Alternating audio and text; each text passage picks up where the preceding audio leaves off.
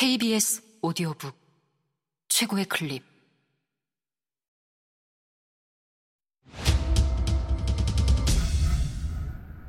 KBS 오디오북. 저주 토끼. 정보라 지음. 김성희 황원종 읽음. 저주 토끼 저주에 쓰이는 물건일수록 예쁘게 만들어야 하는 법이다. 할아버지는 늘 이렇게 말씀하셨다.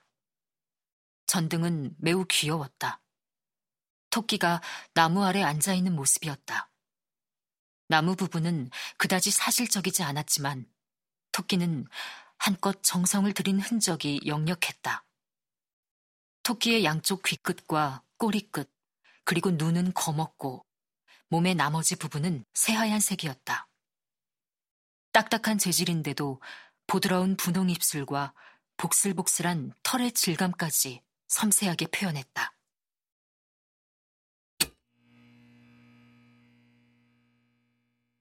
전등에 불이 들어오면 토끼의 몸체가 하얗게 빛났고 그 순간만은 마치 살아있는 토끼 같아서 귀를 쫑긋 세우거나 코를 벌름거리기라도 할 것 같아 보였다.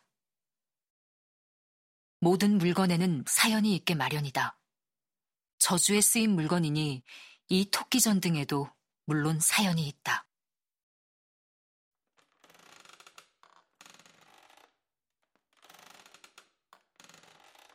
할아버지는 전등 옆 안락 의자에 앉아서 몇 번이고 들은 이야기를 또 몇 번이고 다시 들려주시곤 하는 것이다. 전등은 할아버지의 친구를 위한 것이었다. 개인적인 용도로 저주용품을 만들어서는 안 된다. 가업으로 만든 물건을 개인적인 저주에 사용해서도 안 된다. 대대로 저주용품을 만드는 우리 집안의 불문율이다. 토끼는 단 한 번의 예외였다. 친구네 집은 술도 가였어. 할아버지가 말씀하셨다. 그리고 꼭 덧붙여 물으셨다. 술도가가 뭔지 아냐? 물론 안다. 한두 번 들은 이야기가 아니기 때문이다. 그러나 할아버지는 내가 대답할 틈을 주지 않고 곧바로 이어서 설명한다. 요즘 말로 하면 양조장이지. 그 일대에서 제일 큰 양조장이었어.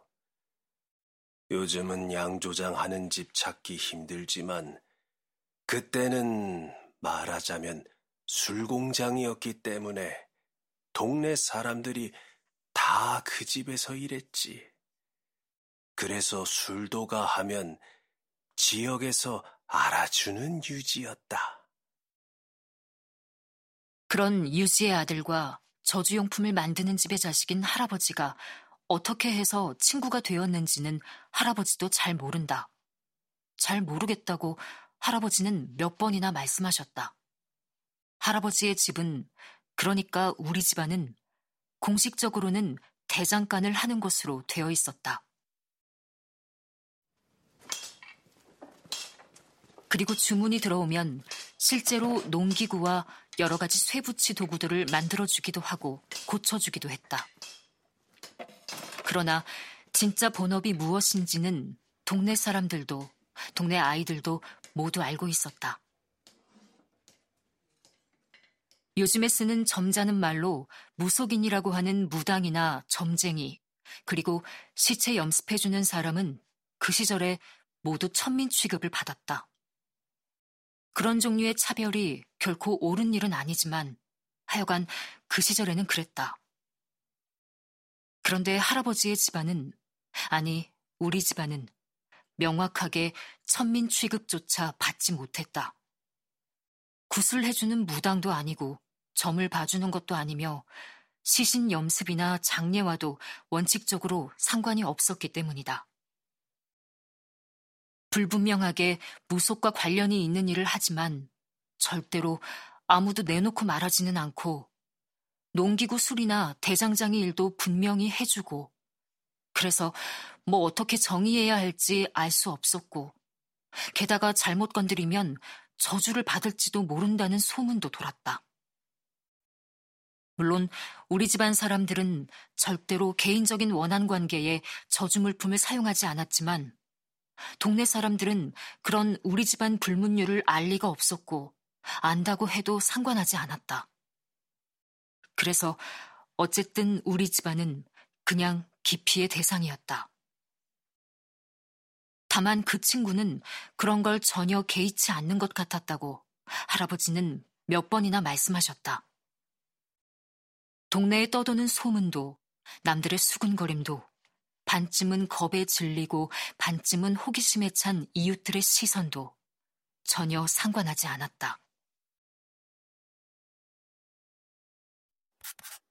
KBS 오디오 북 술도가의 아들에게는 같은 동네에서 태어나 자라고 같이 학교에 다니는 비슷한 또래의 아이들은 전부 친구였고 부모님의 직업이 어떻거나 집안에서 하는 일이 어떻다는 이유로 어울려 놀지 말아야 할 이유는 전혀 없었다. 그리고 돈도 있고 땅도 있고 지역에서 영향력 있는 양조장집 아들이 친하게 놀아주었기 때문에 할아버지는 점차 또래 집단에도 친구로서 받아들여지게 되었다. 그 집 부모님이 참 깨어있는 분들이셨어. 할아버지는 몇 번이고 말했다. 돈 있고 힘 있다고 남한테 함부로 대하지 않고 동네 사람들 누구한테나 허리 숙여 인사하고 경조사 있다고 하면 누구보다 먼저 나서서 도와주시는 분들이었거든. 그리고 할아버지 친구의 부모님은 현대적인 의미에서 유능한 사업가이기도 했다. 동네 사람들끼리 대충 만들어서 동네 사람들끼리 사마시는 사업 구조에서 벗어나 생산 방식을 표준화하고 공정을 현대화해서 다른 지역으로 가능하다면 전국적으로 판매망을 늘리려고 시도했다.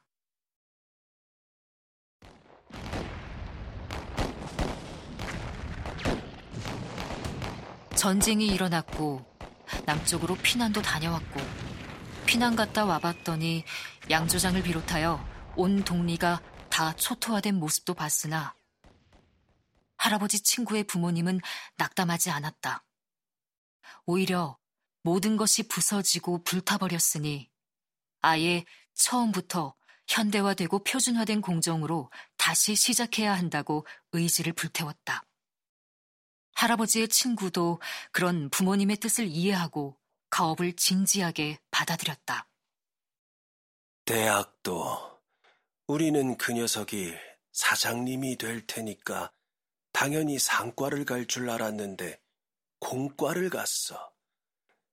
손으로 고두밥 지어서 술 빚던 시절 그 맛을 그대로 유지하면서 대량 생산을 하겠다는 거야. 고등학교 갓 졸업한 19살짜리가 자기 집안 술맛으로 전국을 제패하겠다고 아주 야심만만했지. 그 야심에 제동을 건 것은 정부의 식량 정책이었다. 농업 정책의 핵심은 쌀을 자급자족하는 것이라 공표하고 정부에서는 특정 종류의 술을 발효할 때 쌀을 사용하지 못하게 했다. 고두밥과 누룩을 섞어 물을 붓고 발효시키던 전통 방식은 정부의 이런 정책 때문에 사라지고 대신 주정, 즉 99% 에탄올에 물을 붓고 이 역겨운 액체를 사람이 마실 수 있게 하려고 감미료를 억지로 섞은 싸구려 술이 시장에 대량으로 풀렸다. 할아버지의 친구는 낙심했다. 그러나 완전히 절망하지는 않았다. 그는 어디까지나 대대로 술을 빚어온 장인 집안의 아들이었고 관련 분야의 지식도 갖춘 전문가였다. 쌀은 소중한 자원이고 술 마시는 것보다야 아무래도 밥 먹는 게 훨씬 중요하다고 납득하고 그는 일단 정부의 정책을 받아들였다.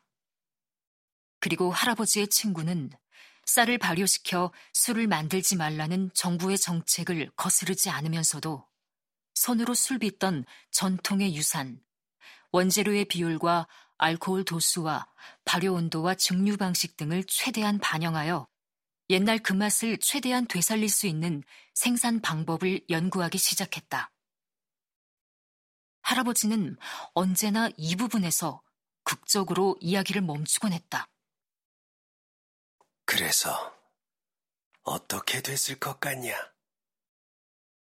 이야기를 멈추고 나서 할아버지는 나를 보며 물었다. 친구가 그 기술 개발에 성공했을 것 같냐? 못했을 것 같냐? 몇 번이나 되풀이해 들었던 이야기였다. 나는 이미 대답을 알고 있었다. 나는 언제나 하듯이 웃으며 고개를 흔들었다. 성공했지. 똑똑하고 뚝심 있는 친구였거든. 할아버지가 말했다. 그리고 씁쓸하게 미소 지었다. 그런데 망했어.